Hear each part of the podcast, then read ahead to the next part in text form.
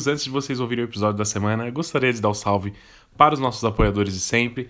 Editora Script e Editora Boneless, vocês podem encontrar todas as novidades deles nos seus perfis, né? Ou no nosso link da bio do Instagram, no link que está na descrição do YouTube.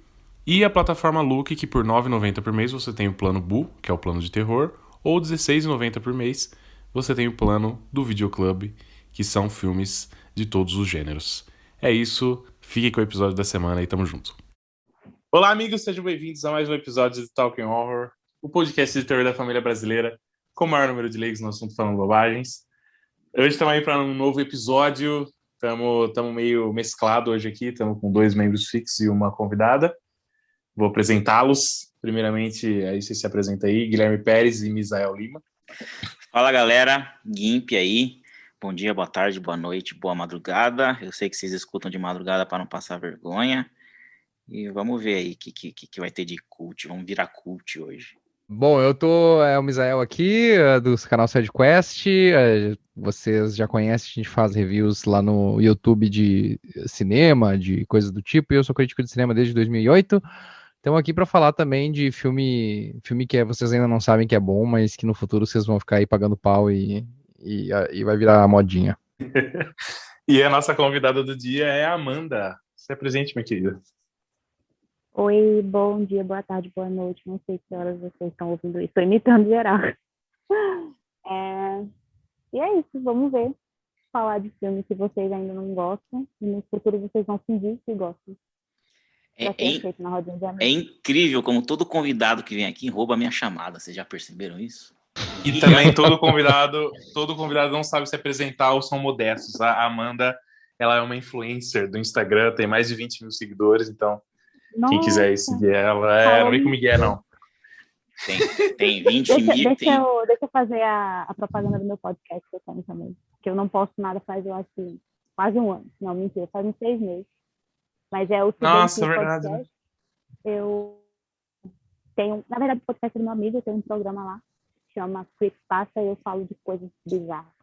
Então, hoje, mano, hoje o episódio, novamente, a gente está aqui numa dinâmica diferente.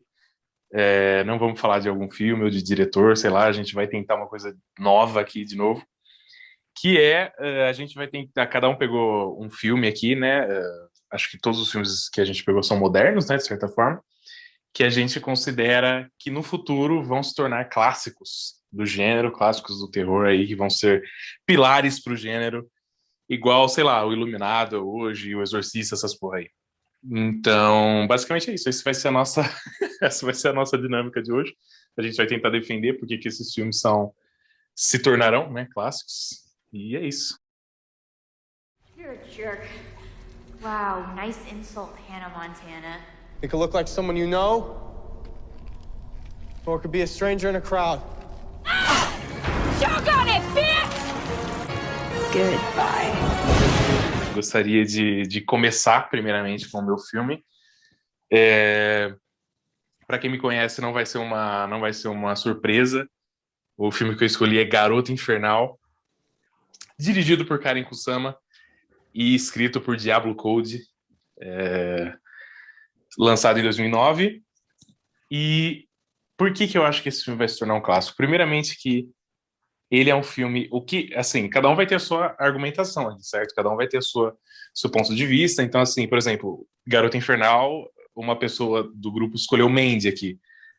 São filmes completamente opostos, então a gente não vai uh, selecionar os mesmos argumentos, ok? Então eu vou ir pela minha linha do que, que eu achei, do que, que eu considero que vai ser clássico no futuro, certo? Por que, que são que é opostos? É base... Não entendi. Me explica primeiro por que, que são opostos opostos porque eles são estilos completamente diferentes, tá ligado? Um ah, filme tá. é. Entendeu? Tipo, não ia ser os mesmos argumentos em, em termos ah, de estilo saquei, de filme saquei, e tal. Saquei, tá. Entendeu? Então. Um filme, é, um filme, é, ruim, o outro filme é bom. Né? vai se fuder, vai se fuder, vai se fuder, vai se fuder. Eu acho que, eu acho que os, os, quatro filmes que nós vamos falar aqui são, são nessa linha aí, são diferentes um do outro, né? Que sim, um é sim. um é um pouco mais lento, outro é um pouco mais art house, o outro é um pouco mais pipocão. Sim. Então é exatamente isso aí. Cada um vai ter a sua linha de argumentação e eu vou seguir na minha aqui. Eu vou tentar explicar basicamente por que, que eu acho que, assim, o Garoto Infernal eu já vejo uma movimentação muito grande. Então, pra, qual que vai ser a minha linha de pensamento? é o filme que, quando saiu na sua época, não foi compreendido. E aí meio que criou um efeito Mandela ali né, no, no, numa parte das pessoas que consideraram que o filme era ruim e nem visitaram o filme, entendeu? Nem deram uma chance pro filme. É, e aí se tornou nesse limbo aí de que, ah, filme ruim, filme ruim, ninguém assiste, certo? E aí a gente vê vários nesse, nesse âmbito aqui hoje em dia, pá, que esses filmes que caem no limbo aí porque a crítica e todo mundo fala que é ruim e ninguém vai, ninguém vai ver. Eu acho que é o que aconteceu com Garoto Infernal. Garoto Infernal saiu em 2009, mano. 2009 que tinha, uh, tava no espectro ali do público o Transformers. Transformers saiu em 2007 com a Megan Fox, né, dividindo o protagonismo com o Shia LaBeouf. E a Megan Fox completamente sexualizada no Transformers, certo? A gente tem que concordar, Michael Bay dirigindo ela tava ali uh, pro público, ela era a gostosona e pá, do momento. E aí vem Garota Infernal, e o que que Garota Infernal é? Basicamente um filme sobre uma mulher que é possuída, é a Megan Fox, e, porra, ela é sexy o filme inteiro, né? Na visão superficial é isso, para os produtores principalmente é isso. E é onde eu vou entrar, porque esse filme foi completamente negligenciado pelos produtores. É, é um filme que foi muito mal vendido, porque dentro desse contexto da época, ele estava os produtores focaram completamente o marketing do filme na Megan Fox, tá ligado? Nas sexualidades da Megan Fox. E focaram completamente, mano, o marketing, ne, uh, focaram o público-alvo, tá ligado? Nesses jovens de 15, 18 anos, que estavam com a puberdade, a flor da pele, querendo ver a Megan Fox nua, entendeu? E, porra, acabei de citar, eu citei no começo, na real, a Karen Kusama e a Diablo Code são, né, diretora e escritora são duas mulheres, porra. Elas não estavam com essa ideia de, de Michael Bay, de, de, diretor homem, querendo sexualizar a Megan Fox. Porra, não. Eles estavam querendo dar uma voz, né? Uma voz feminina pro terror, que é um bagulho raro, que hoje em dia é mais comum, mas em 2009 não era tão comum. Ainda mais nos anos 2000, mano, que era tipo. Foi uma década conhecida muito por, por remake e tal, por refazer módulos que funcionaram anteriormente. Por exemplo, Atividade Paranormal foi um grande hit, só que Atividade Paranormal pegou o módulo de Bruxa de Blair, né? Então, é... e aí vem, porra, Jennifer's Body, que é um filme completamente original ali, nos anos 2000, é, é um bagulho diferente, enfim. Aí o que, que aconteceu? Esse filme saiu, e aliás, eu tenho uma história incrível que eu, que eu esqueci de falar, mas deveria ter falado antes. Ah, é? é que é, que é a Diablo Code, numa entrevista com a Megan Fox, aliás, entrevista recente, vocês podem procurar no YouTube, entrevista muito foda, que elas duas estão conversando sobre o filme, elas estão falando, tipo, mano, como que é, o filme foi completamente mal interpretado pelo público por paparazzis, mano. Os cara, a Megan Fox falava que, tipo, ficava paparazzi tentando tirar foto dela quando tinha cena que ela tirava roupa, tá ligado? Apareciam eu lembro disso. Paparazzi. Eu lembro disso. Sim. Uhum doideira, velho. Então, tipo, tava todo. Mano, tava todo mundo querendo ver a Megan Fox, não sei o que, a Megan Fox, a Fox, não sei o que.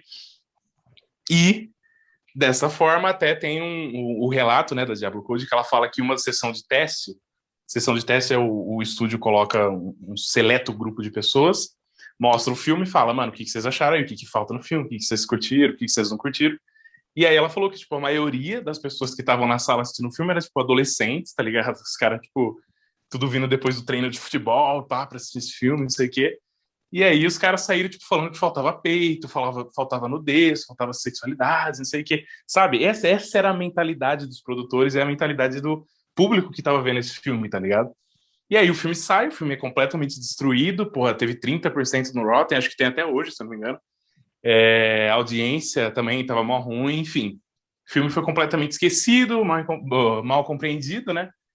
E aí, o que, que aconteceu? Passaram-se os anos, por isso que eu vou entrar nessa brisa de o filme que é mal compreendido e se torna um, um pilar depois, que eu acho que é o que vai acontecer com, o, com, com o Garoto Infernal, porque, tipo, a gente já viu uma movimentação do Garoto Infernal, tipo, uma movimentação das pessoas revisitando o filme, e a nova geração de pessoas que estão acostumadas com terror, elas vão pegar a brisa do Garoto Infernal porque, por exemplo, eles estão acostumados com Freak, eles estão acostumados com A Morte da Parabéns, eles estão acostumados com esses terror mais teen, que tá saindo muito hoje em dia. Naquela época, nem tanto. Naquela época, tipo, tinha uns slashers ali, né? Aqueles slasher bobo.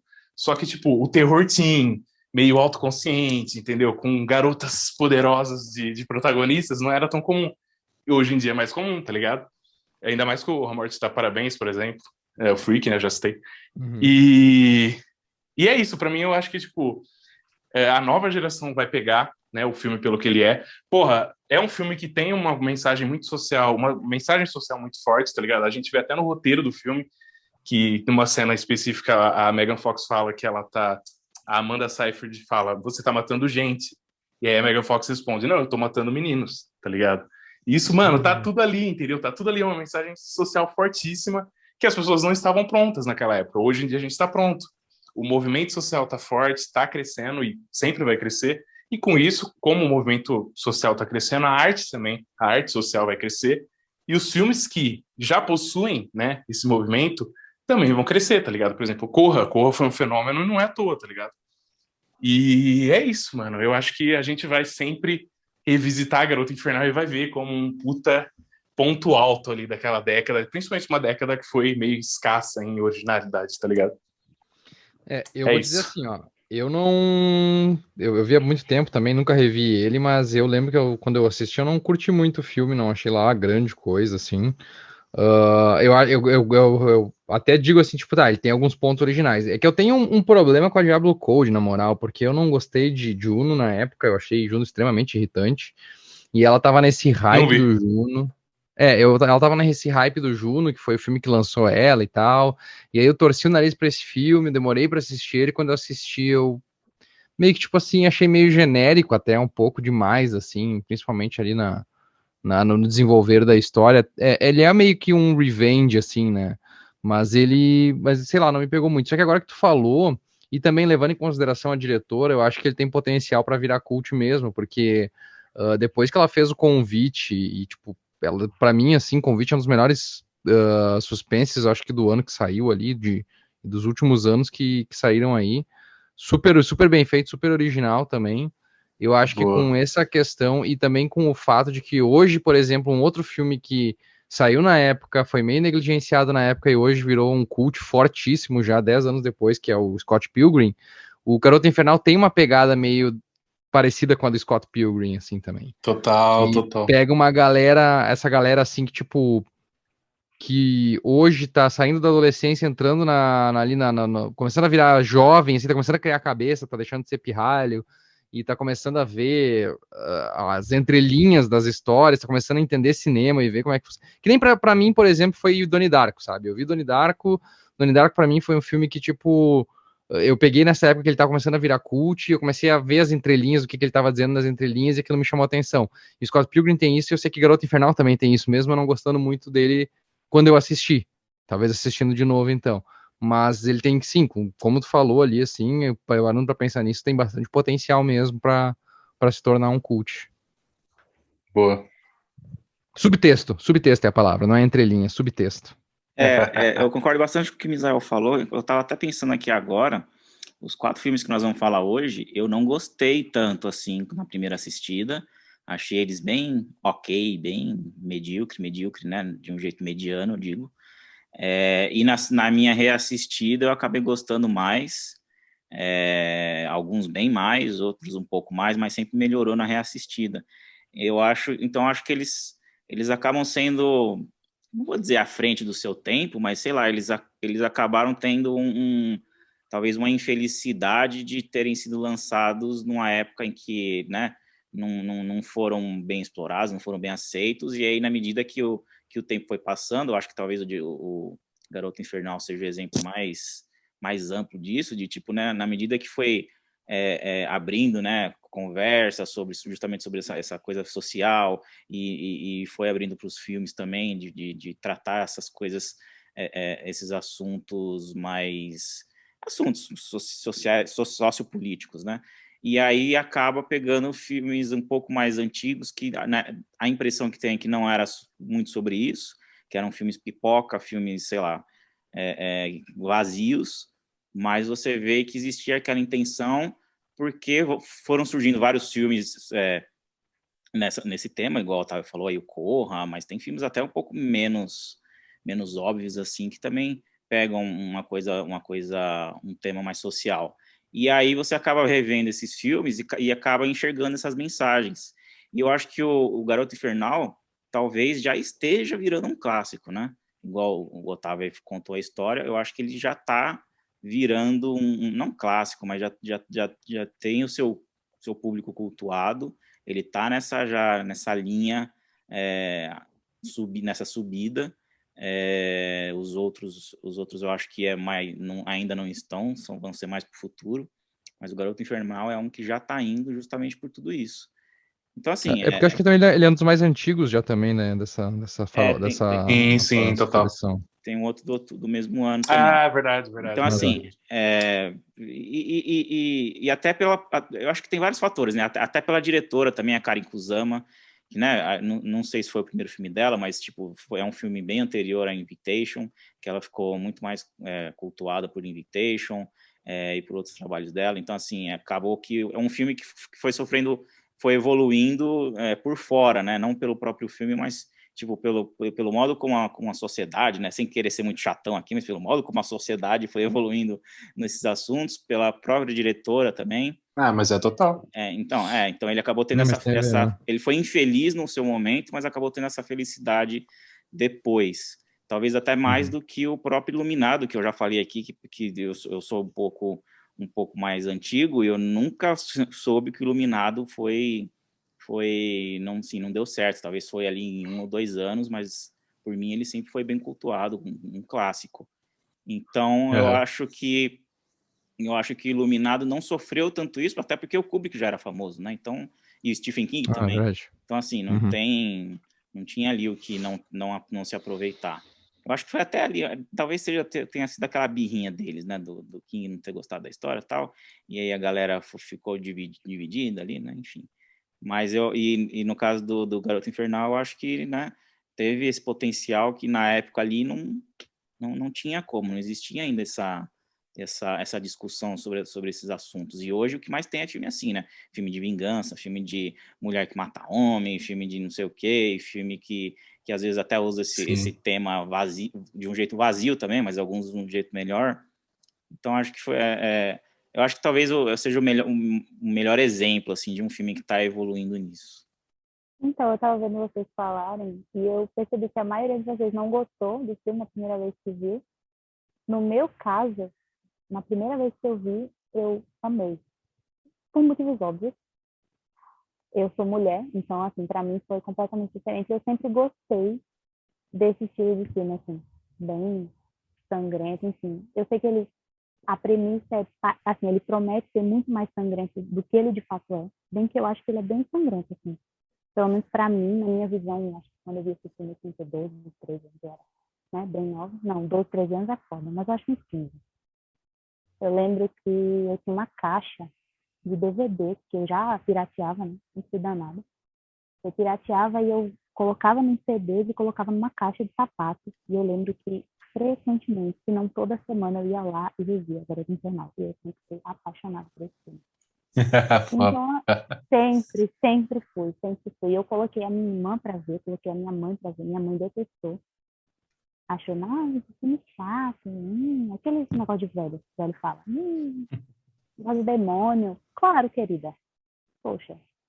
Mas, enfim, eu não sei o que me pegou nele. Eu não sei se é a trilha sonora, que eu gosto muito, aquela... Não sei se aquela banda existe, eu nunca, nunca procurei saber. Vocês sabem? Infelizmente não É Low existe, mano. Shoulder. Infelizmente não existe. É Low Porra, Shoulder, banda né? foda, mano. Low shoulder, low Nossa, shoulder. Bom demais aquilo ali. Nossa, eu Caralho, voltava podia muito existir. voltando o, aquela parte do show só para ouvir a música, porque não tinha nem a música para baixar online. Eu lembro que eu pro- procurei muito. Hoje em dia, até eu procurei no Spotify e nunca achei. Tem as outras músicas da trilha sonora do Panic! at the Disco, é, New Perspective, eu acho.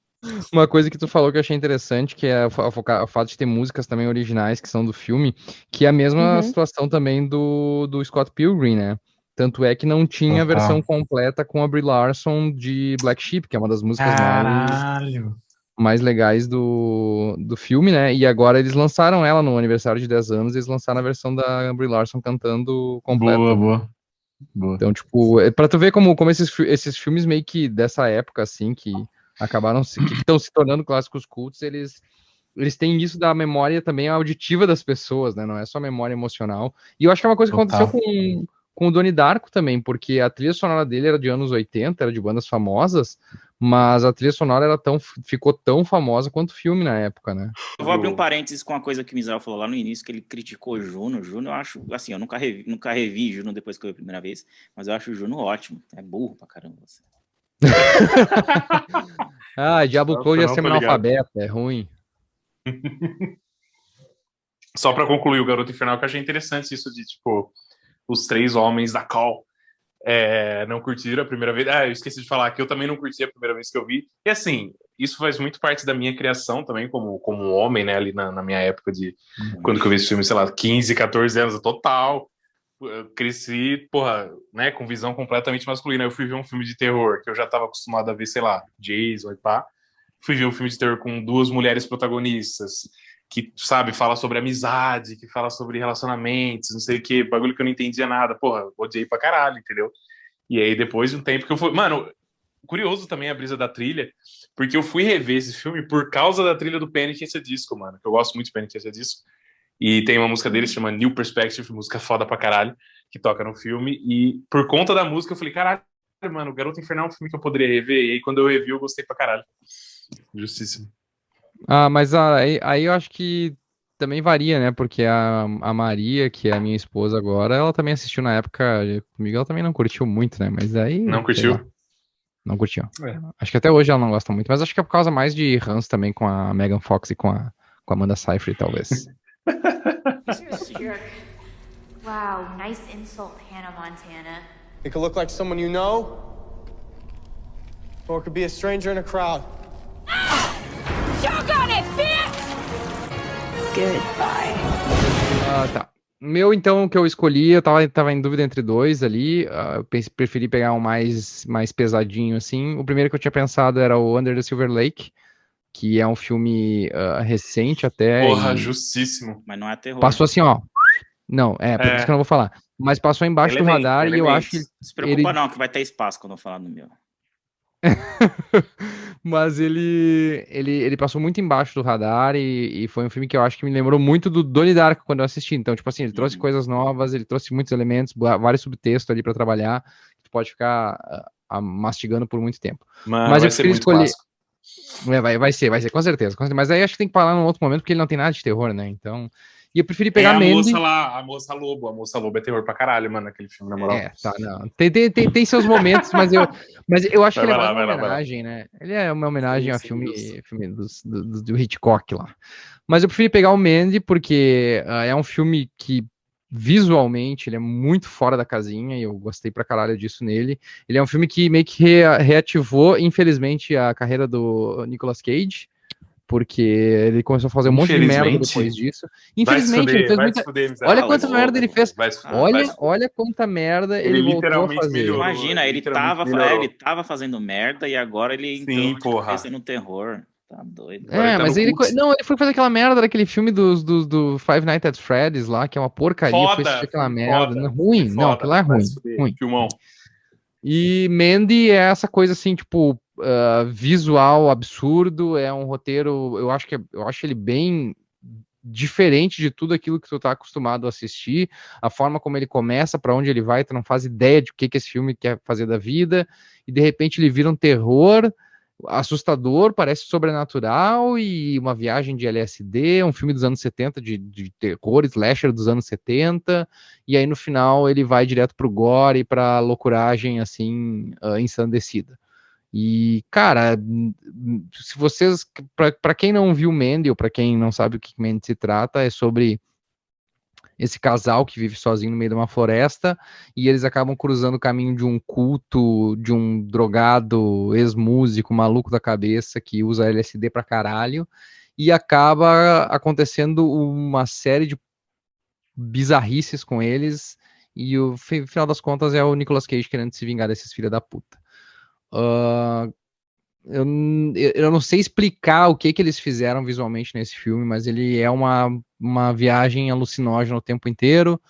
Ele não é um filme que, que também passou muito desapercebido, ele acho que é um filme que até cresceu bastante nos últimos anos, e ele, desde que ele saiu, ele tá crescendo cada vez mais. Acho que quando ele lançou não foi tanto assim, ele foi um filme que não teve tanto, não fez tanto, tanto, não explodiu tanto, mas quando ele começou a chegar nos streamings e ele começou a, a, a, se espalhar no boca a boca, ele cresceu bastante, ah, principalmente dessa galera que gosta desse tipo de, de terror e de, e de coisas assim.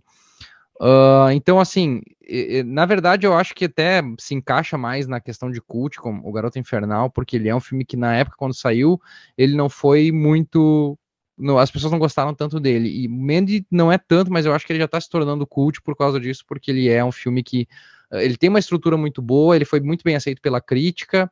Uh, a única reclamação que eu vejo do, das pessoas que assistiram da audiência, principalmente, é que aquele primeiro, aquele começo, se tu começa a assistir ele sem saber o que, vai acontecer, parece meio cansativo, é um é, pouco arrastado. Então. Eu não acho que é ruim, tá? Eu gosto desse tipo de filme, porque eu gosto de filme que é lento, que cria clima, que cria, que cria aquela, aquele, aquela questão, assim, o que que tá acontecendo comigo? O que que tá acontecendo nesse filme? E quando ele termina, ele... Quando ele passa ele dá aquela girada de chave que parece que ele liga numa tomada 220 e sai dando choque no, teu, no espectador o tempo todo até o final. Uh, ele, ele paga aquele começo meio, meio paradão, assim, arrastado que ele tem. Uh, mas eu não acho que seja um, de, um demérito pro filme, né? Eu só acho assim, que a pessoa tem que estar tá na, na vibe para assistir ele, porque senão, se não tiver na vibe, não vai, não vai, talvez não vai entender muito bem qual é a proposta dele. Eu não vi os outros filmes do diretor ainda, eu fiquei bem curioso até de assistir o Beyond the Black, Black Rainbow, que ele escreveu filmão, também. Filmão, Pois é, eu não consegui assistir ainda, tenho curiosidade. Mas eu gosto também que o Mandy faz uma coisa que poucos filmes fazem e que eu sou muito fã, que é tratar. Ele, ele dá uma beliscadinha no terror cósmico, assim. Ele vai lá e faz aquela coisa meio Lovecraft, meio o que está acontecendo é real, é minha cabeça, eu estou ficando louco. Ele brinca com essa, essa ideia da loucura e ele consegue uh, representar visualmente também uh, aquelas sensações que a pessoa tem quando ela usa um ácido, quando ela usa uma droga alucinógena e, e faz as coisas, a realidade meio que ser bizarra do ponto de vista dela. Então, Acho que esses pontos aí, sabe? Tipo, o fato dele ter reerguido um pouco a carreira do Nicolas Cage, sempre filme que é cult tem essa mania de reerguer a carreira de alguém, né? O Donnie Dark fez isso com Patrick Swayze, que tava meio morto, assim, depois dos anos 90, uhum. não tava aparecendo muito. Agora tá morto de verdade, kkkk. Aí depois teve o John Travolta com o, o Pulp Fiction também, a carreira do John Travolta tava indo pro saco, o Quentin Tarantino Total. foi lá e levantou ele. Então, esse, esse tipo de filme tem ele sempre carrega assim essa essa os filmes cultos sempre carregam essa coisa de reviver a carreira de alguém que estava indo meio mal e ele tem isso então essa é uma das características que ele tem de filme cult uh, tem essa essa coisa da, da base da fanbase que vai sempre reassistir o filme vai mantendo ele vivo sabe sempre tem aquela fanbase que vai sempre comentar coisas sobre ele que vai sempre trazer ele numa discussão que vai sempre revisitar, achar um outro ponto ali que não foi visto ainda pela galera, que a galera não lembra, uhum. puxar uma cena que marcou bastante. Então, acho que tem bastante potencial aí para ampliar essa galera aí que gosta dele hoje. E o diretor, que é um diretor ainda meio novo, né? Tipo, foi o estouro dele aí, apesar dele ter já trabalhado em outras coisas, mas. Ele só tem dois longas, mano. Esse aí o Beyond. É, e ele trabalhava na produção de outras coisas também, mas nada muito relevante, né? Pode crer, pode crer. É, eu, eu, eu ia começar falando, tipo, eu acho que esse diretor, assim, se a gente for analisar entre todos aqui, é, não, pera, com exceção do, do David Robert Mitchell, eu acho que, mano, eu vou, eu vou colocar o Panos Cosmatos, mano, eu acho que ele é o que mais tem potencial para se tornar algo muito foda de, de, dos quatro que a gente. Apesar que o, o, quarto, né, o da Amanda já se tornou, só que, assim, do, dos três que a gente citou aqui, tipo, que a gente vai citar também. Eu acho que o Panos ele tem muito, muito potencial, mano, porque eu, eu vi os dois filmes dele, o, Beyond the Black Rainbow. O, o, próprio Beyond, ele já tem, eu vou ficar chamando de Beyond, mano, que nome longo do caralho. É, o próprio Beyond, ele já tem um cult following, tá ligado? Porque ele é um filme bem é, quase experimental, tá ligado? Ele também tem essa brisa do visual e pai, ele é um cara que, mano, ele tem uma estética muito única, entendeu? Nos filmes uhum. dele. E, e, esse, o primeiro filme dele já é meio que cult, tá ligado? Já tem uma, uma following aí. Não é muito famoso igualmente, mas ele ainda tem, é, sabe, dentro da comunidade ali o pessoal respeita muito. E o Mandy veio pra, assim, sabe, é, como que, que eu falo? Pra confirmar, tá ligado? Eu tô aqui, mano. Uhum. Esse, esse sou eu, entendeu? E, e assim, pro mainstream, eu acho que é difícil para as pessoas, eu acho, assistirem o filme, não só por conta dessa questão do, de ele ser meio lento, mas assim, o visual ele é completamente fora, mano, de, né? Sim. De, do que o mainstream tá com- acostumado e tal, do que o mainstream gosta, e pá, apesar do gore, né? Acho que o gore é a única Uhum. coisa que. E o único. Ah, eu ia falar disso. Eu acho que o que mais deixa forte o Mandy pra ser um filme muito foda no futuro e ser reconhecido muito é o Nicolas Cage, porque o Nicolas Cage se tornou um personagem muito folclórico, né, mano, do, do cinema aí, tipo, pra todo mundo, e não só pra cinéfilo, tá ligado? Pra todo mundo, mano, todo mundo gosta do Nicolas Cage, assim, no geral. E, e o Mandy, ele mostra, tipo, o Nicolas Cage na, na sua, sabe, na sua natureza, vamos dizer assim, o cara tá gritando, tá matando gente, tá porra toda, tá ligado? Tanto que o Sim. próprio Willis Wonderland, que você citou aí no começo, o filme do, do, do, do Five Nights at Freddy, é, tentou meio que emular isso, tá ligado? Essa brisa do neon, ele matando coisas, sangue, gore, ele gritando e pá.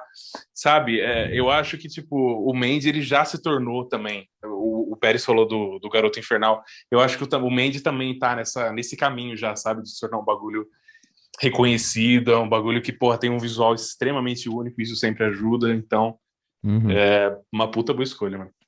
Ele tem muito panos pra manga, né? Boa. Vou aqui passar um panos pra ele também. É, tem que, tem, tem que. E você falou que precisa estar no, tá no clima pra ver, realmente. Tem que estar tem que tá ali com. Putz, perdi a piada. Tem que, tá, ver- tem que ver o filme fu- fumando um negócio com os, ma- com os matos. Puta merda. Boa. Senhora, Otávio não vai cortar isso, vai ser a nossa derradeira. Vai ser a, no- a nossa Não chance vou- de virar clássicos. Vai, vai, vai cair. Muito triste, né? Bom, então já vou aproveitar para falar. é, eu ainda não revi Mandy. E como eu disse, né, todos os filmes que eu vi aqui a primeira vez, eu não achei tudo isso. E é a mesma coisa com Mandy. Eu reconheço tudo que ele tem, mas assim, para mim, na primeira assistida, ele não me pegou tanto. E eu, acho, eu achei o começo ele, igual o Misael aí falou, eu achei realmente o começo dele um pouco cansativo. Eu acho que eu já sabia mais ou menos sobre o que que era, ou pelo menos eu esperava sobre o que que fosse, né, que, é um, que era um, um filme de vingança, né, de, de, de, de rapto ou morte, morte da esposa dele, ele, ele ia lá fazer o Nicolas Cage, né, a porra toda, e ia se vingar dos caras, sabia que tinha esse todo estilo visual, é, mas eu acho que na hora que quando eu, acho que eu criei uma expectativa e na hora que quando eu fui assistir, realmente é um filme muito mais lento do que eu esperava. Ele entrega bastante coisa, realmente visual. Talvez eu também não tivesse no, no, no clima Cosmatos, mas é, assim, eu reconheço tudo que ele tem. Eu também acho que ele tem tudo para ser para ser um filme mais cultuado. Já está sendo né, um pouco mais cultuado para virar um clássico, talvez até no seu estilo, né? Porque são poucos os filmes, é, não são poucos, mas assim reconhecidos nesse estilo mais art house, mais visual. É, são não são tantos que estão ali quase num, numa linha mainstream. Não estou dizendo que é mainstream, mas é ali está um pouco acima dos demais. É, ainda mais Uhum. tendo o Nicolas Cage, né? Então É o diferencial dele, né? é, é o- que é o diferencial. E, e o próprio diretor também, assim como a Karen Kusama já, já evoluiu, o próprio Cosmatos tem, tem, tem potencial para evoluir.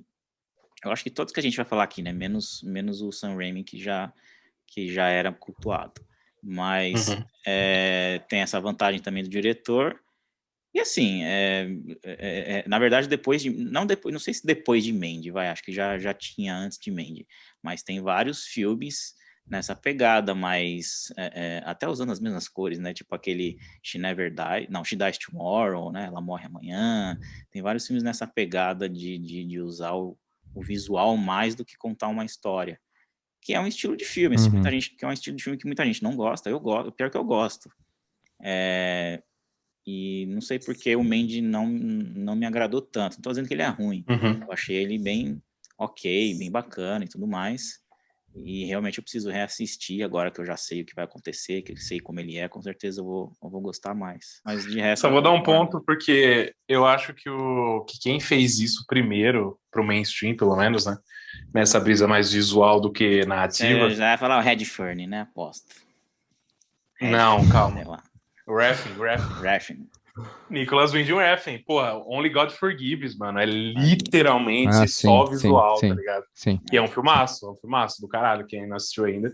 Filmaço. Aliás, eu tava pensando que eu poderia ter trazido algum, do, algum deles, algum dos filmes dele, mano. Tipo Neon Demon.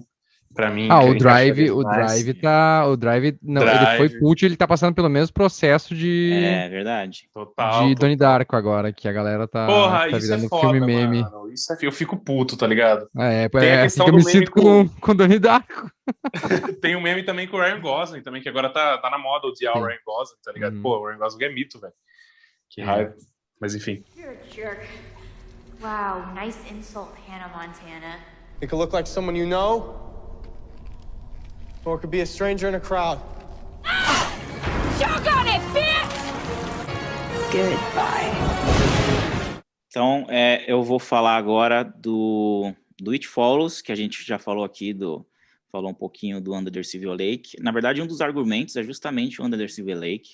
Uhum. É, para quem não assistiu, é, quer dizer, ou para quem assistiu, que seja, Under Silver Lake é um filme que passou batido e ele é extremamente, é, não sei se é subestimado, mas é um filme extremamente com várias, com várias camadas de Subestimado? interpretações. É, subestimado. Completamente subestimado. Com várias camadas de interpretações, com várias é, é, doideiras e subtextos, e, enfim, é, é uma coisa infinita. Cada pessoa vê de um jeito diferente. É bem Cidade dos Sonhos mesmo, misturado com Hitchcock e tudo mais. Mas eu não tô aqui para falar desse filme, mas eu vou aproveitar desse filme para falar do diretor, do David Robert Mitchell, que é justamente de, é, pelos o Silver Lake foi ali o, o, o pacotão que ele fez. Mas o que muita gente não percebe é que o It Follows, o Corrente do Mal, que ele, que ele lançou antes, é o primeiro longa dele, já tinha essa pegada dele de fazer umas coisas doideiras, uns subtextos, é, alguns que a, que a galera entende, claro, que é meio óbvio, mas outros que a galera talvez não entende. A técnica também, a técnica de, de, de Follows é quase a mesma do é, Under the Silver Lake, é, a técnica de câmera e tudo mais. Então, assim, é, o It Follows, Uhum. e It Follows é de 2014, que veio também antes da onda, do, daquela onda lá, do- daquele doido lá que veio falar do Uhum. pós-terror. Então, assim, o It Follows, ele se encaixaria como um slasher pós-terror, entre aspas. Sim. É, e assim, eu não me lembro facilmente de algum filme que seja um, um slasher nesse sentido. Assim, porque eu não considero eu, o It Follows como Corrente do Mal, perdão, é, como um slasher. Eu tenho uma categoria dele, sei lá, um, como um filme de monstro, um filme psicológico, enfim. Eu não consigo considerar ele um slasher. Eu não sei explicar exatamente porquê, mas talvez seja essa a aura legal dele. É, e assim, é- é- Quem quiser mais info sobre isso, veja o nosso episódio sobre slashers. Boa. É, e assim, é, talvez ele seja o filme que, que para mim mais se assemelhou a um slasher sem ser slasher. E, então, assim, não vou falar muito da temática dele, né? Porque é um pouco, né? é- é- é da, das- da- que ele usa justamente um, um, um troféu ali, não, um trophy dos slashers, que é a, a virgindade, que é a punir as pessoas pelo sexo. Então, ele usa um monstro para representar ali que seja ou, ou- ou a promiscuidade, que seja as doenças venéreas, é, enfim, é, acho que essa discussão muita gente já, já sabe um pouco, é, porque o filme tem muito mais do que isso. O filme, para começar, o filme tem um, um- uma estilização, né, o visual dele é, é muito próprio, porque você não, não sabe exatamente de que época que você tá. Porque ele tem toda uma estética meio oitentista ali, né, justamente para pegar a onda dos slashers, Porra, real. Mas, ao mesmo tempo, ele tem umas coisas que, que muito futuristas, igual a irmã dele que usa uma conchinha lá para ler um texto digital. Então, assim, ele é um filme totalmente atemporal, ele é, é- ele é doid, ele entre aspas doidão, né? Porque tipo, ele não tem, não segue um padrão estabelecido para te, te dizer o que, que, é, que em que tempo você tá. E, e assim, ele, eu acho que ele, ele vai virar um clássico hum, não só pelo público, talvez até menos pelo, não, pelo público também, mas como um exemplo técnico assim de, de, de uso no terror, porque é, é, é, ele também cria, eu acho que ele criou um outro estilo, um outro estilo não, mas ele criou um, um estilo de terror que é tipo, é, que é o, aproveitar a câmera para você, para você espectador, né, se sentir ameaçado. Então, por exemplo, tem a cena de abertura lá. Logo na cena de abertura você já vê que tem, um, que, que tem alguma coisa ali diferente no filme, porque você vê a menina correndo num Uhum. espaço vazio, ela olhando para trás e a câmera vai seguindo ela e você não sabe do que, que ela está correndo e ela faz um ângulo de 360 graus e a câmera está no meio da ação. Então, assim, você se sente no meio da ação toda e o filme todo é assim. O filme, o filme todo, eu digo as partes mais importantes, né? Então, você sempre está no meio da ação, você sempre está entre o monstro e a menina. é, não sei se o pessoal já sabe a história aqui, mas a história é de um, é de um monstro que persegue é, alguém é, 24 horas, né, caminhando, se, se for, é, é, usa, é, como é que fala? Mutação? Não, como é que fala? Shapeshifter. É... Ah, ele é um. Ah, esqueci a palavra. É, ele, ele, pega, ele, ele, ele de várias formas, ele, ele se forma em, em várias pessoas diferentes para para caminhar atrás de você e você só escapa dele se você transar com alguém e aí passa para outra pessoa, mas se a outra pessoa morrer, volta para você. Então, assim, é um monstro que te persegue interminavelmente até, até te caçar. É que nem a piada, né? É um monstro que dá doença sexual, né? Transmissível, né? Da e, é, isso, exatamente. e aí, assim, é, a técnica que ele usa disso, de tá, você tá sempre no meio da ação. E vira e mexe, uhum. você tá entre a vítima e o monstro. Então, tipo, você vai ser pego pelo monstro primeiro. Então, essa cena de abertura já mostra como vai ser o filme inteiro, entendeu? Ele, ele já, já mostra que vai ser o tipo de filme que ele vai ser. Ele vai ser um filme que vai te mostrar com a câmera ali. Igual tem a, tem a cena ali com uma cena que, que ela tá no quarto, aí alguém bate na porta, ela acha que é o monstro, mas é a irmã dela, mas logo em seguida aparece ali o, o, o, monstro grandão atrás dela. Cara, a câmera é sempre no 180, ela, ela mira a uhum. vítima, depois mira a porta, vira, vira, então você tá sempre ali no meio. É, então, assim, eu acho que a técnica desse filme é muito boa, é, é, eu não, não me lembro de filmes que usam, usam isso como identidade do próprio filme, né? Talvez usar isso numa cena ou na outra, uhum. mas não como a identidade do próprio filme pelo, pelo monstro que é. é e, e, e, também a, a, própria paranoia, né? A própria dúvida do, do, do, monstro ali. Você nunca sabe. Às vezes a câmera tá girando, girando, girando, e você não sabe quem é o monstro. Aí você vê alguém ali andando em direção à câmera, você deduz que é um monstro, mas não sabe se é ele. E aí a câmera vira e você fica de costas pro monstro e você não sabe, é uma, uma coisa muito. É, é, te dá muita aflição na hora de ver o filme. Então, assim, eu acho que ele é um filme bastante. É, e, e, ele, sabe, não, ele não, não, não abusa do, do, sabe, de jumpscare, nem de muitos clichês do gênero. Ele não foi bem recebido por muitas pessoas na época, justamente por isso, porque na época o pessoal não estava muito acostumado com, entre aspas, pós-terror, né? E ainda mais porque esse filme tava com cara de ser slasher, então, tipo, slasher é sempre né, as mesmas coisas, e a galera não estava preparada com isso. É, depois, é, ele já é um pouco cultuado, né?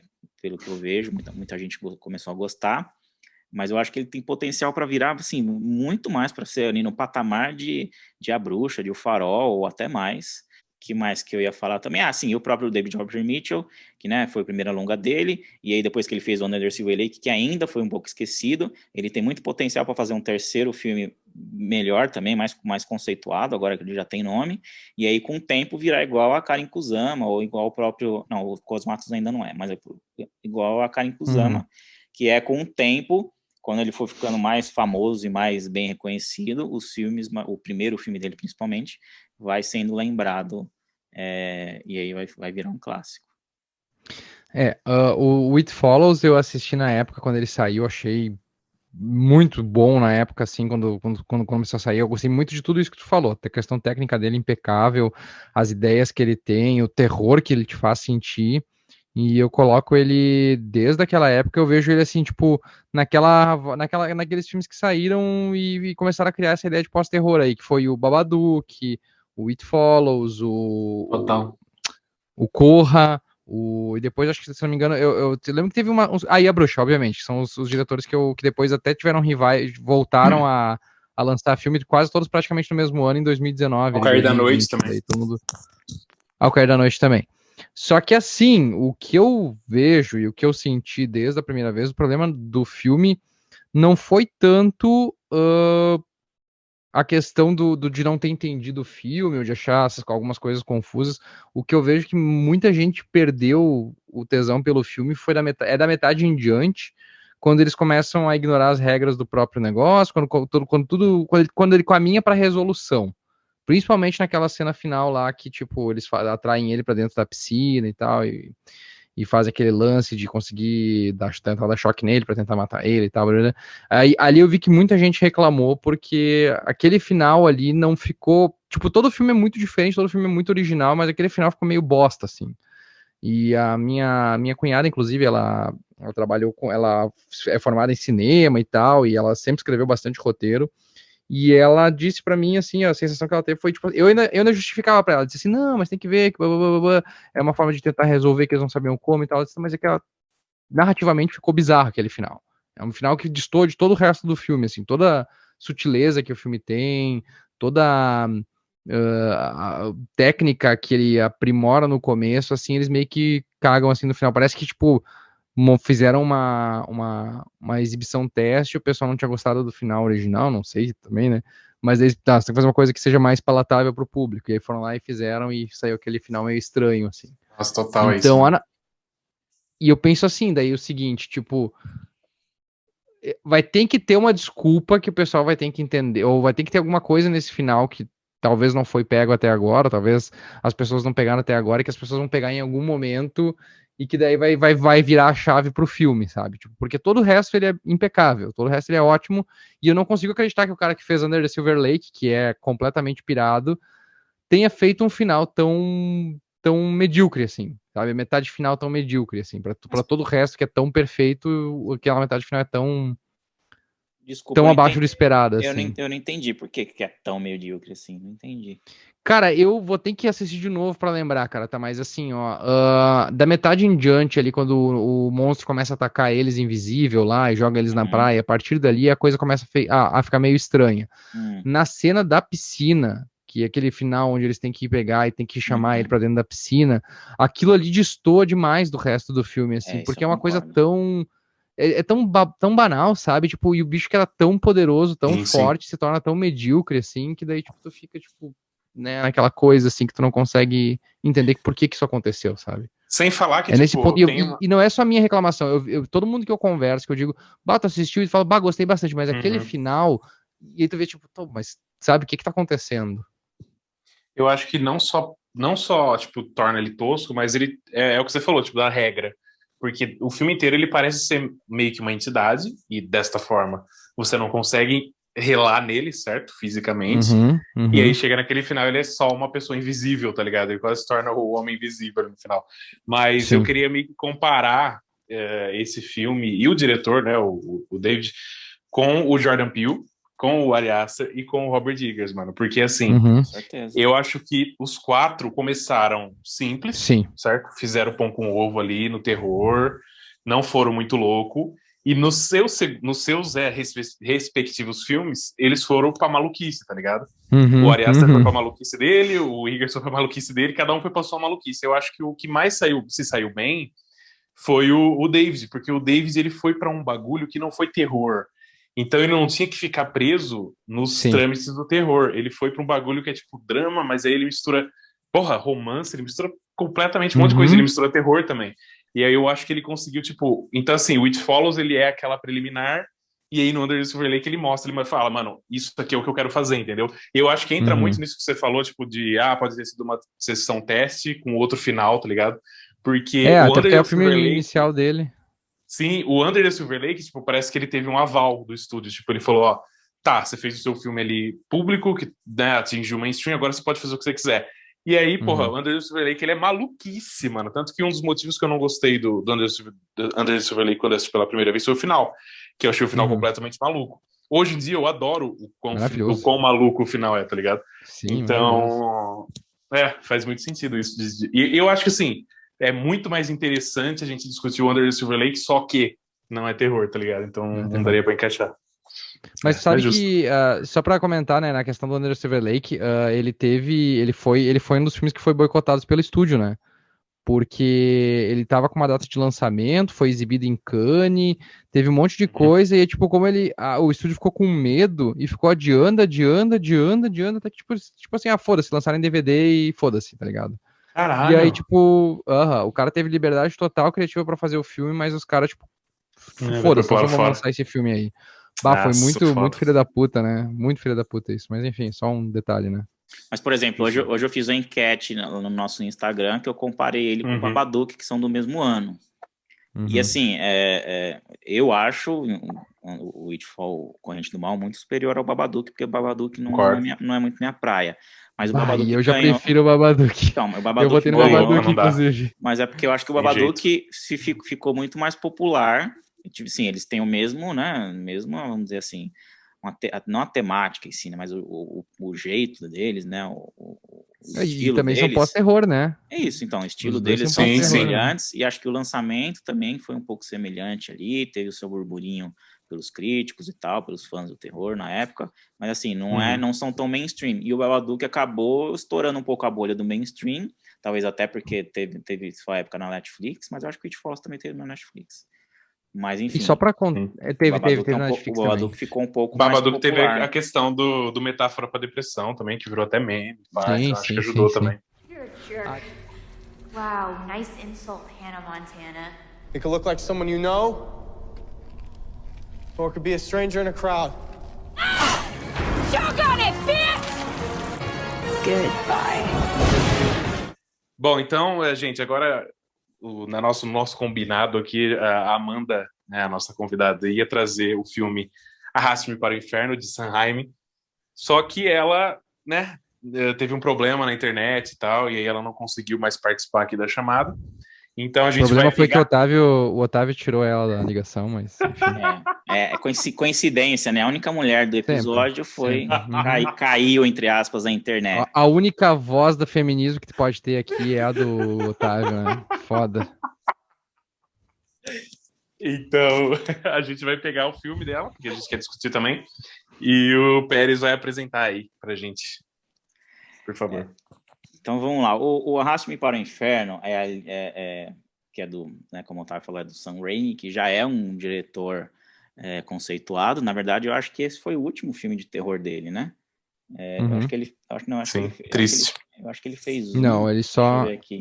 Só produziu merda, no caso, acho, o grito. Mas eu acho que é, é curta, é curta. Ele fez um tal de Black de Andola, mas é um curta. Então foi o último filme dele, assim, pelo menos de, de, grande, de grande escala de terror. Depois disso ele só começou a produzir merda, merdas, merdas e merdas. É, então, assim, ele já vai num sentido contrário aí do, do, do resto que a gente está falando. Então, é, mas por, que, por que, que, que, que, ele ainda vai virar um clássico? Justamente porque, porque é do Sam Raimi.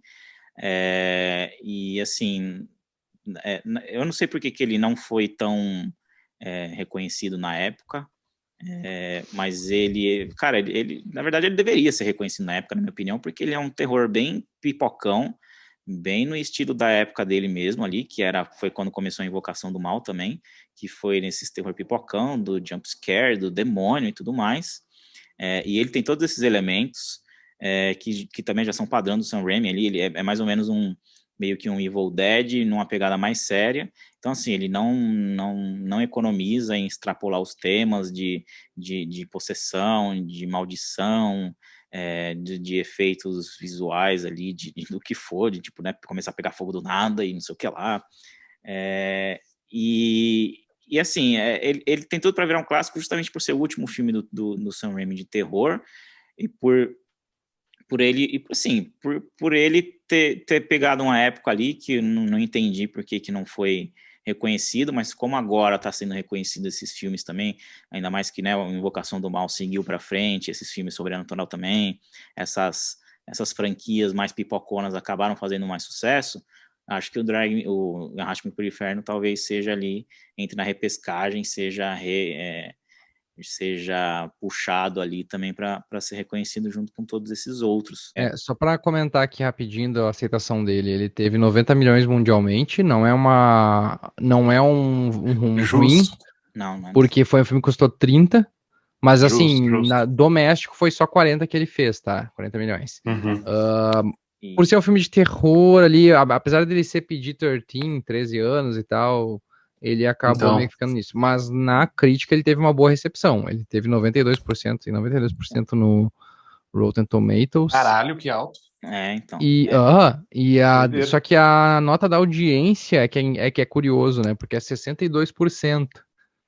Então, assim, tipo, é, é uma nota alta, mais ou menos assim, não muito alta na, na audiência. É, e assim, porque, assim, é, o, o, vamos supor, o John Carpenter, ele fez vários filmes recentes que ficaram ali no esquecimento. Porque foram os filmes, né? Imagina, uhum. o velho tá cansado, só quer fazer o filminho dele para pagar as contas e acabou. É, fez, alguns, fez alguns que são, eu acho, subestimados, igual aquele The Ward, que eu não sei o nome em português, que tem a Amber Heart lá. Mas que né, não foi recebido, enfim, o pessoal nem sabe o que é. Mas assim, ele faz o terrorzinho dele. Brisada. Pô, o próprio Wes Craven também fez aquele Sete Almas, que eu acho que é um pouco. Se bem que acho que é dos anos 90, né? Não, é dos anos 2000 horrível, também. Horrível, que é ruim. Então, que é ruim, mas é um slasher ali dele, fazendo, pagando as contas dele. E aí o, o Sam Raimi fez o dele também, que parece muito ele fazendo, ele se divertindo com, com o jeitão dele. Uhum. Eu tenho uma teoria uhum. que eu, eu tenho a teoria que o Arraste-me para o Inferno é um laboratório para o Homem-Aranha 3. Não, acho que, é, acho que é o contrário. Homem-Aranha 3 Não, é um foi depois. Homem-Aranha 3 isso, acho que sim, porque o, É. esse Drag Me to Hell veio depois dele Isso. sair do O Homem-Aranha. Homem-Aranha 3 é um laboratório para o Arraste-me para o Inferno, porque eu tenho a teoria que o Homem-Aranha 3 ele tem vários elementos de terror no filme. Mas enfim, isso é uma Caralho. coisa para outro Sim. episódio. O 2 É. também tem a cena do Octopus, É. por exemplo. É, é Total, bem mu- é muito Evil Dead, assim, aquela câmera indo.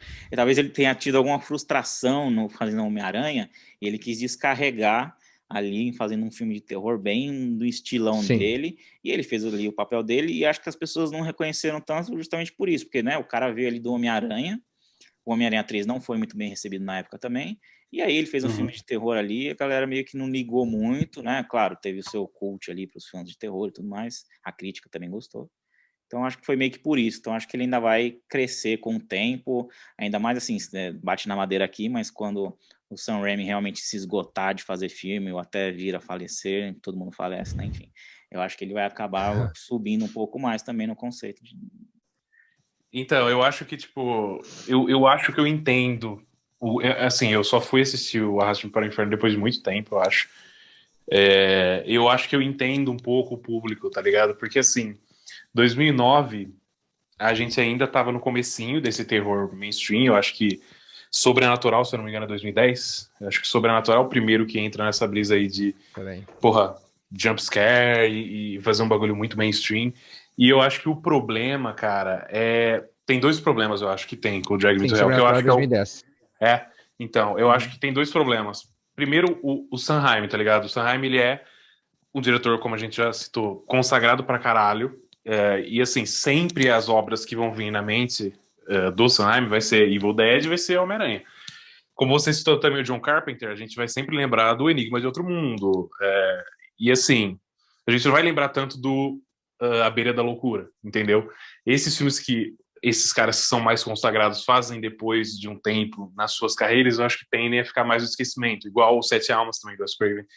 Mas é, o outro problema que eu diria, eu acho que é a questão brega, não sei se eu quero usar brega, mas a questão corny, é um termo em inglês, o corny do, Uhum, do, uhum. do Sanheim, tá ligado? Que o Sanheim ele não tem muito a brisa, ele parece um aquele aquele aquela, aquele meme do, do Steve Buscemi lá, tá ligado? Que ele tá chegando de toquinha e pá, ele fala hello fellow kids, não sei o quê. Eu acho que ele no Drag Me to Hell é mais ou menos isso, é ele tentando entender o público de 2009, tá ligado? Ele tentando fazer, só que porra, é o Sanheim do Evil Dead, entendeu? Ele tá fazendo literalmente o Evil Dead nos moldes de hoje, tá ligado? E é óbvio que não ia funcionar pro público de hoje, mano. O público de hoje não tá pegando a a vibe, entendeu? Evil Dead. Tanto que se você mostrar, tipo, Evil Dead 2 pra várias pessoas da geração nova, o pessoal vai falar que porra é essa, tá ligado? Que tá rindo, tá rindo, olhando pra mão, tá ligado? A mão saindo, tem um alce rindo no, no quarto, entendeu? Sabe? É essa brisa. Tipo, eu acho que o, o, corny do Sanheim não foi bem recebido porque o povo não tá acostumado, tá ligado? E o Sanheim também. Eu acho que ele não entendeu muito bem, tá ligado? O que, que o público. Tanto que, porra, quando eles fizeram o remake do Evil Dead, eles não tentaram seguir a brisa do Sanheim e tal. Eles tentaram fazer um bagulho completamente diferente, torture porn, pra exatamente conversar com esse público novo, entendeu? Eu acho Pois é, que. ficou uma bosta, né? É igual o Wes Não, vai Craven. se fuder, vai se É fuder. Porque é da, Black, Craven. é da Joe Blackwood. Da Blackwood. É igual o Wes Craven fazendo Pânico 4, né? Tentou Desculpa. fazer ali pra, pra, Não, mas ele conseguiu, ele uma conseguiu. geração vai se que ele não fuder, entende. Ficou bem. Vai se fuder, vai É, se é, fuder. eu acho, eu acho que o Wes Craven fez isso aí. Fez essa coisa meio de, Fez. tipo, ah, eu vou, olha, os jovens YouTube viral. Olha, Pô, ele fez isso com sete almas, o Pânico 4. É, então, eu ia funciona, falar, eu caralho. ia falar isso. Ele, o Não, eu não digo que não funciona, só que, só que fica meio. É, pode ser. Mas é que só que eu quero dizer que, tipo assim, tipo, ele, ele não captou muito bem essa questão da tecnologia, ficou meio merda, assim. Eu vivi na época do Drag Me to Hell, né? Eu era fã do Sam Raimi, eu gostava. Não gostei do Homem-Aranha 3, ah, mas eu gostei do 1 e do 2, Bu, e bu, meu amigo era muito fã. Na época a gente tava esperando outra coisa do filme, né? Aí agora, hoje em dia, é um clássico imortal. Mas o Drag Me to Hell, eu lembro que a, a, impressão que a gente teve, assim, assistindo, acho que o que mais decepcionou, principalmente quem era fã, e o pessoal que, tava, que foi esperando um filme melhor, é o fato dele ter usado pouco efeito prático e ter apostado muito na CGI. Eu sei que tem muito truque de câmera ali caralho, que ele usa ainda que é massa. Também, Boa. Só que a CGI, cara, ela meio que tirou um pouquinho da graça do filme, tá ligado? Porque, Sim. tipo, a gente. Eu queria ver um filme nojentaço igual o Evil Dead, sabe? Tipo, quero ver foi efeito prático, porque a gente tava tão saturado de ver CGI para tudo, em todos os filmes que tu ia ver era só CGI, não tinha mais filme de terror com, com maquiagem, com produção. Porra, que quando ele matou, disse, matou. eu vou fazer um filme de terror, eu quero. É o Sam Raimi, ele vai fazer um filme de terror com efeito prático e ele não fez. E aí isso meio que, tipo, cagou muito Mas... assim. E eu lembro que na época foi muita gente ficou chateadaça com isso, assim. Mas não digo que estraga o filme. Eu gostei do filme, eu achei super divertido ver que... três vezes no cinema. Eu acho que é um ponto foi negativo também, porque, tipo, hoje em dia, se, pô, assim, em 2009 a gente estava saturado com CGI, imagina hoje, tá ligado? Eu acho que é um ponto uhum. negativo nessa brisa dele se tornar clássico também. Mas então, mas aí eu vou, eu vou pegar é. agora o que vocês falaram, tanto do CGI quanto do que, do que o Otávio falou, de fazer um negócio para geração e não ter acertado muito. Justamente aquilo que eu falei. É, cara, ele acabou de fazer uma trilogia do Homem-Aranha, então ele fez para a mesma geração, usou ali o efeito especial, ele, ele simplesmente torceu a toalha da trilogia e, e foi espremendo, espremendo, e o que saiu ali ele fez Drag Me to Hell. Então, Drag Me to Hell é praticamente uma uma sobra, tipo, é como se fosse uma frustração dele, sei lá, uma coisa que, sabe, quando o cara. É, Foi para aliviar é, um pouco, né? Isso, para aliviar um pouco é. o estresse. Ele, ele acabou Não, mas ele tava frustrado, cara. A é, produção então. do. A produção do, do Homem-Aranha 3 foi bem conturbada, porque ele não queria usar o. o, o é, Venom. Vez, Uhum. E ele queria fazer só com o Homem-Areia e eles mandaram ele enfiar mais vilão e ele perdeu a, perdeu a briga e ele fez assim muito a contragosto. É, o Venom ali ficou meio de, de canto também. Não, não, ah, mas eu curto. Ah, mas enfiar três, é, enfiar Pô, três, que... três bonecos ali ao mesmo tempo é, é pra fuder. Foi, foi fraco, Tem uma coisa que o Pérez falou, tipo, de que ele comparou com a trilogia, né? Eu acho que é diferente, um pouquinho diferente, porque primeiro que na, tri, na trilogia o CGI ele não é tão aparente, tá ligado? No 3 ele é, mas assim, no primeiro e no segundo, porra, o segundo principalmente, mano, eu acho que o segundo é um dos melhores usos, assim, de, de CGI, porra, todas as, as cenas de batalha, porra, aquela cena do metrô e pá, todas, todas muito fodas. E, e, e, eu não sei, parece que é isso. Tipo, parece que ele chegou no, no, no Dragon to Hell e ele falou, mano, foda-se todo mundo, eu vou fazer o que eu quiser aqui. Tu vai ser, porra, vomitando pra caralho. Porra, a cena do que, que uhum. não lembro quem que vomita, mas tem um vômito ali que, pô, ri pra caralho. E assim, é, talvez esse é um, riso. É, que... Acho que é a corpo da, da mulher. Sim, sim. Talvez tá esse riso que a gente gosta, tipo, porque a gente está acostumado com o cinema do, do Sam Raimi, é, esse riso que a gente que despertou na gente não tenha sido tão aceito pelo público, tá ligado? Eles falaram, pô, que porra é essa, entendeu? Às vezes o público nem sabia quem que era, quem que era Evil Dead e tal, então assim. Então, e, e o que também coisa... pode ser um ponto positivo também, é, né, de certa forma. É, uma, é, outra coisa que, é outra coisa que eu quero lembrar também, principalmente na época do, do Arraste para o Inferno, ou que seja antes do Arraste para o Inferno, ali na época do Homem-Aranha. Pelo menos na minha concepção. Sam Raimi não é um diretor de terror, assim, igual é o Wes Craven, igual o John Carter, não é, porque ele só fez, basicamente, a trilogia do Evil Dead, que é muito boa, claro. Uhum. Mas ele só fez aquilo. Uhum. Depois ele fez vários, ele, ele fez dramas, fez comédia, e aí foi fazer o Homem-Aranha fez o Darkman, e aí foi fazer o Homem-Aranha. Então, assim, uhum. é, muita gente coloca ele numa esfera de terror igual, no mesmo patamar desses do, do, dos, dos bambambans, mas ele não é. Ele não é necessariamente um diretor de terror, igual o Peter Jackson. Sim. Ele começou com terror, mas ele foi indo para fantasia. Então, assim, é, é, talvez seja uma frustração também do, do Sam Raimi, e, e aí eu não sei se é um ponto negativo ou positivo para o filme, para ele virar um clássico, justamente isso é, que foi meio que uma. Então, porque, né, usa isso como um argumento a mais para defender ele como diretor de terror. Então, para usar isso, o que, uhum. que, ele uhum. tem de terror? Ah, ele tem o Evil Dead. Porra, mas e daí? Assim como tem o, o Príncipe das Trevas, ou o próprio A Beira da Loucura, que você citou aí, do Carpenter, que são filmes que são meio uhum. de canto, porque não são os principais do Carpenter. Mas uhum. são filmes ótimos, esquecidos. Eu adoro o Príncipe das Trevas, vejam, por favor. E não são lembrados, e são ótimos. E talvez o, o, o Atmo do Inferno um, um, dia vai ser reconhecido como esse filme de canto que seja, não acho que seja ótimo igual, igual esses do Carpenter, mas que seja uhum. bem bom para mudar um pouco do Evil Dead, porque a pessoa vai lá, a pessoa tem Evil Dead. Claro que depois do Drag Me to Hell, ele né, produziu vários terrores, alguns eu falei aqui que todos são ruins, mas na verdade acho que ele produziu a própria série do Evil Dead, que é muito boa. Então, assim, ele acabou criando. É, ele produziu Evil Sim. Dead também, produziu Crawl. Então, ele acabou, ele acabou criando o Evil Dead como uma identidade dele no, no terror. Mano, eu comparo com Escape from LA, mano. Que é aquele mas filme não é terror, que. Tipo... né? Mas, mas entendi. Não, é, comparando o. Vamos dizer assim, a expectativa e o que foi entregue, tá ligado? Sim. Que o Escape from LA tinha é, esse, esse, essa áurea do Escape from New York, né? Que é um filme aclamado pra caralho. Ah, é a continuação. Aí veio Escape né? from LA. É, Veio Escape from LA e é maluquice, é CGI pra caralho, é maluco pra caralho aquele filme. Ah, e aí o pessoal falou, pô, que porra é essa? O velho tá, tá louco. É, não, eu, eu acho, que, o, o, que o que eu me lembro, assim, do Arraste pro Inferno também, de ter assistido, eu fui assistir uma vez sozinho, depois assisti, assisti com meu amigo, e a gente curtia ele e a gente riu pra caralho no cinema. As pessoas que estavam no cinema com a gente não riam. então, assim, é, é, é entender isso, é mesmo é a moral, tá ligado? É quem uma... conhece sabe que é zoeira. Quem não, quem não conhece acha que o cara Só tá atuando com a tua né? cara, tá ligado? Exato, talvez é. seja justamente uma carta do Sam Raimi pros fãs de terror. Falou, ó, fiz Homem-Aranha, Exatamente. agora vou fazer um filme pra vocês aqui, ó. You're a jerk. Wow, nice insult, Hannah Montana. It could look like someone you know, or it could be a stranger in a crowd. Choke on it, bitch!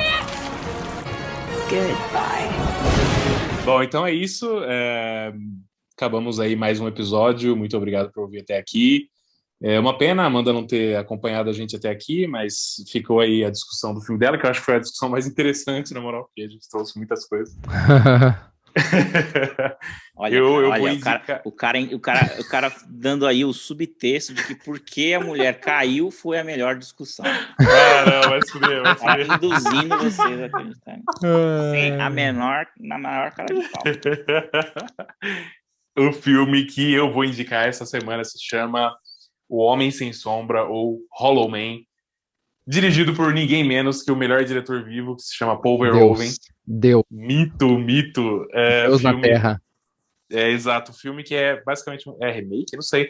É uma, uma revitalização aí do, do clássico, é, né? O Homem Invisível. Ele, ele muda muito a brisa, ele é um... É, tipo, o, o, cara que é o Kevin Bacon, né? Ele é um cientista que eles estão tentando fazer um experimento é, no macaco lá, para transformar o macaco invisível. Só que o, o, o gol, né, o objetivo dele é, é, usar em humanos também, aí ele usa nele mesmo e acaba né, fazendo algumas mudanças na personalidade dele e se torna aí, um vilão do filme. E filmaço, filmaço, filmaço. Esse, esse é um que bom. fez um burburinho na época, porque ele é meio que pipocão caiu meio que no Sim. esquecimento e infelizmente eu acho que não vão trazer ele de volta. Não, porque, é. É porque teve o Homem, o, o, Homem Invisível agora, que foi muito bom. Total, vão esquecer total. dele mais ainda. Aquele com Chevy Chase também, que é comédia, já estão começando a esquecer. É, basicamente é isso, né? Falei, é, filmaço, Paul Verhoeven, mito. Pô, tem várias cenas que são muito tensas, mano. Na moral, vocês, vocês reassistam. Se vocês têm uma memória aí, tipo, de meio, meio tosco, ele usando aquela porra daquele, daquele silicone, pá. É... Mano, revejo, é muito foda, é muito foda. É, então, ah. eu vou, vou me despedir. Muito obrigado a todo mundo aqui que, que aguentou ouvir a gente. É, eu vou, então, eu não tinha pensado no filme, então eu vou puxar o gancho do Otávio e vou indicar um outro filme do Paul Verhoeven, que assim, eu não entendo, porque eu não, eu não vejo ninguém comentando, mas é um filme que na minha, na minha infância eu adorava, é um dos meus preferidos, que é O Vingador do Futuro, que é um puta no filmaço, passava sempre no SBT, mas eu confesso que depois que eu fiz os meus X anos aí, eu nunca mais ouvi falar desse filme, ninguém comentava, eu não sei se é porque essa bolha cinéfila, cinéfila do inferno só fica falando de filme cult de, de Mar Bergman, dessas porra de Tarkovsky, e Sim. eu não sei por que, que eu nunca mais ouvi falar desse filme, mas por favor assistam, é um dos melhores sci-fi de terror que existe, para mim tá no mesmo patamar Sim. de Alien, é, não, não, vou dizer Enigma do Outro Mundo, porque Enigma do Outro Mundo é o Cocur, mas é. do mesmo patamar de Alien e tudo mais. Para mim é, é, muito bom. É com Arnold Schwarzenegger, então tem aquele pouco de ação também, tem umas cenas bizarras, é tudo efeito prático, é lá dos anos 90, né? Começo dos anos 90. Muito foda. E tem a pegada do, do, do Paul Verhoeven também. E, enfim, assistam, que é um filme muito doido, muito bom. Se você não viu ainda, claro, porque eu não sei porque que você não viu ainda. Tá, eu não vou indicar do Paul Verhoeven, tava até pensando aqui em indicar o Tropas Estelares, mas assistam Tropas Estelares, é maravilhoso. Filmaço. Já fica de Tá, indicação L também, L filmaço. Mas vai lá. Que Ellen. Tá, eu não vou indicar então É. Tropas Estelares, mas assistam igual porque é muito bom. Mas eu vou indicar um outro que tá pra sair aí a continuação, depois de anos, um filme quase que ninguém. Acho que pouca gente, pouca gente assistiu recentemente, mas é um clássico de terror dos anos 90 que eu assisti no Cine Trash. Ah, e fiquei traumatizado por anos, mas eu acho maravilhoso. E esses dias eu revi um documentário falando sobre a influência de, da Caralho, situação mó de. Atlanta. É suspense, né? Mas a situação, como a situação de Atlanta e uns blocos de, de prédios que fizeram para a população negra morar lá influenciou nesse filme que é Candyman. O Mistério de Candyman. Porra, boa. Ah, escrito pelo Clive Ba- Barker, que é um dos melhores escritores de terror, assim, bizarro e, e assustador. Ele é mais horror do que terror, né? Ele é um horror, assim, é uma Sim. coisa. Sempre umas, umas visuais bizarros. Do E o. Candyman. É, e o Candyman, ele é um cara assim. É é uma história muito diferente do terror que a gente tá acostumado a assistir. Tem a pegada racial fortíssima antes do Jordan Peele. ah, e, e essa loucuragem assim desse cara que. Essa lenda urbana ah, que existe numa na cidade de Atlanta e que ele, é, ele foi morto pelos, pelos, pelos ah, senhores lá da, da época dos escravos lá, ah, com uma colmeia no peito lá, uma- um lance muito bizarro assim com abelhas, nem lembro direito como é que é. Mas ele tem um gancho na mão e quando tu fala o nome dele três vezes na frente do espelho, ele vem e te mata. Então a mulher começa a investigar isso e tem uma pegada muito foda assim de racismo e de toda essa essa história. Então vale a pena assistir, conferir. E é isso aí, valeu pela atenção aí mais uma vez. A gente tá fazendo reviews de todos os filmes que a gente tá assistindo também no, no canal SideQuest, lá se vocês quiserem conhecer, fiquem à vontade e, e sigam a gente por lá. Então é isso, só vou reforçar, assistam L, L é o último filme que saiu, eu acho que é o último filme do Verhoeven que saiu em 2013. Filmaço, filmaço, mano, filme que muito corajoso, vou indicar dois filmes, né? filme muito corajoso, mano, que trata assim o Uhum. estupro de uma das formas mais icônicas que eu já vi em um filme. Muita gente não vai curtir, tá ligado? Porque ele, ele é meio, enfim, dá pra você cancelar se você for chato, tá ligado? Dá pra você cancelar o filme, mas o filme é muito foda, muito foda, assistam. E é isso, E o- mano, muito... E o Otávio, o Otávio tá falando pelas feministas aqui, então vocês podem ter certeza. tá tudo certo. Exato, Ele exato. lançou, ele lançou mais um filme, tá? Ele lançou mais um filme chamado Benedetta também com a Charlotte Rampling. Boa, boa. Foda, foda. Ah, aliás, ele tá lançando um novo, acho que esse ano, mano, no, em Cannes, eu acho, se não me engano. Mito, mito, mito. Eu acho que esse aqui, inclusive, 2021 É esse aí? é esse aí. É, então Ah. é isso. Mas é isso, então. Muito obrigado aí por virem até agora. Porra, vocês são guerreiro pra caralho. E se inscrevam em todos os locais aí. Já falei pra vocês a nova feature do Spotify, vou repetir pra vocês. É só vocês seguir nosso canal, é, nosso, nosso, nosso podcast ali no, no Spotify, que ele vai criar é, a sua aba ali na, na, na sua biblioteca para os novos episódios dos podcasts que você segue. E aí você não vai precisar, tipo, ficar entrando e pá, e vendo, porque ele vai colocar automático lá. Então é isso. Se inscreve também no YouTube, veja o nosso Insta, que é a nossa maior ferramenta aí de divulgação. A gente posta lista, estamos postando alguns vídeos ali com cenas de alguns filmes. Aliás, filmes que a gente tratou hoje, porra, é verdade. Vou postar os outros dois aí em breve. Postei Mandy e Garota Infernal, e é isso. Tamo junto, até o próximo episódio.